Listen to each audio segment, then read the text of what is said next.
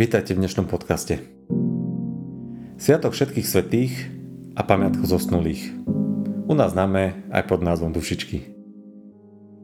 Ten prvý sviatok je stará kresťanská tradícia oslavovaná pôvodne máji, kedy si veriaci pripomínali všetkých svetých.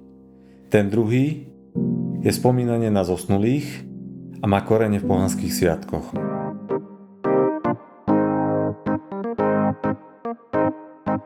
Oficiálne 13. mája 609 nášho letopočtu pápež Bonifác IV. zasvetil Panteón v Ríme na počas všetkých kresťanských mučeníkov a v západnej cirkvi bol ustanovený katolický sviatok Dňa všetkých mučeníkov. Pápež Gregor III. neskôr festival rozšíril tak, aby zahrňal všetkých svetých, aj svetých mučeníkov a presunul túto slávnosť 13. mája na 1. novembra. V 9. storočí sa vplyv kresťanstva rozšíril do keltských krajín, kde sa postupne prelínal a nahradal staršie keltské obrady. V roku 1000 nášho letopočtu církev vyhlásila 2. november za dušičky, deň úctenia si mŕtvych. Dnes sa všeobecne verí, že sa církev pokúšala nahradiť keltský sviatok mŕtvych príbuzným sviatkom.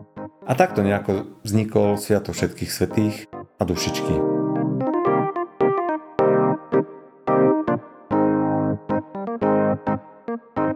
Tento sviatok je starý a oslavuje sa v podstate od čias Keltov, ktorí kedysi žili na našom území. Tento sviatok však oslavovali trochu v inom duchu ako my dnes.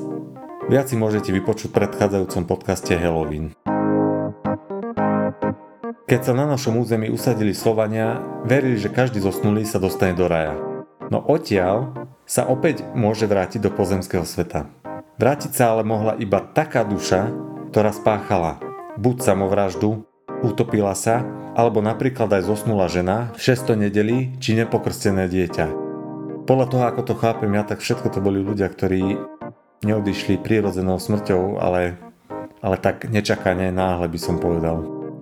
Počas týchto dní sa vykonávali rôzne rituály, ktoré mali tieto prechody uľahčiť. Svoju rolu zohrala aj ochranná mágia, ktorá pomáhala tým, ktorí prišli do kontaktu s mŕtvými. Ak došlo k násilnej smrti a ľudia sa báli, že im bude takáto duša škodiť, tedy práve použili túto mágiu.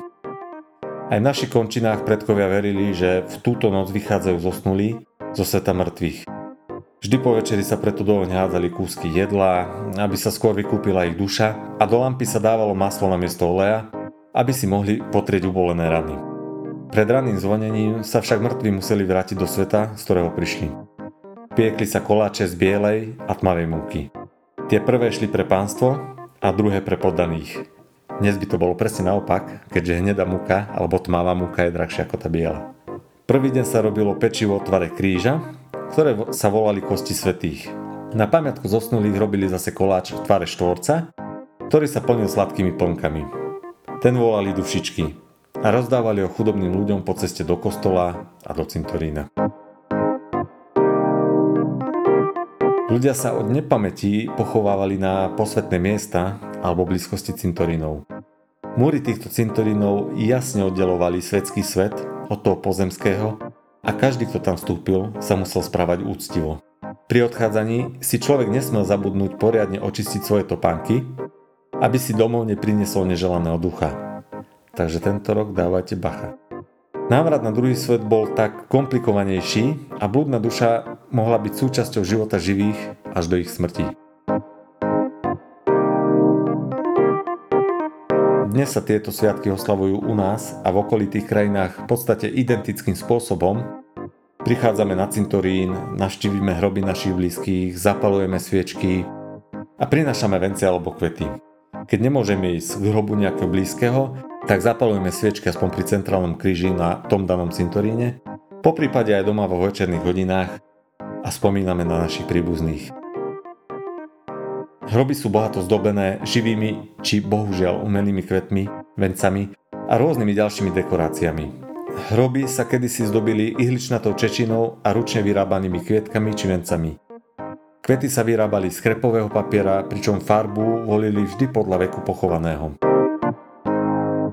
Kedy si sa k tomu pristupovalo o mnoho skromnejšie a toto slovo má strašnú silu v sebe, lebo dnešnou rečou by sme povedali o mnoho ekologickejšie o mnoho racionálnejšie, o mnoho trvalo udržateľnejšie, o mnoho efektívnejšie.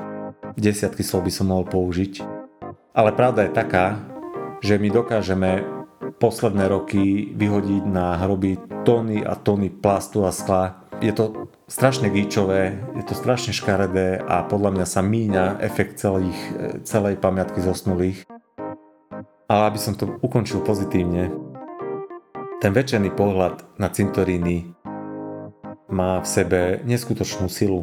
O to väčšiu, že tam tie sviečky, to ticho, keď, keď, keď vyjde to počasie väčšinové zima. Neskutočne to vplýva na, na človeka. Keď idem aj po diálnici do roboty, tie cintoríny svietia niekoľko dní už pred Sviatkom všetkých svetí a ešte aj niekoľko dní potom.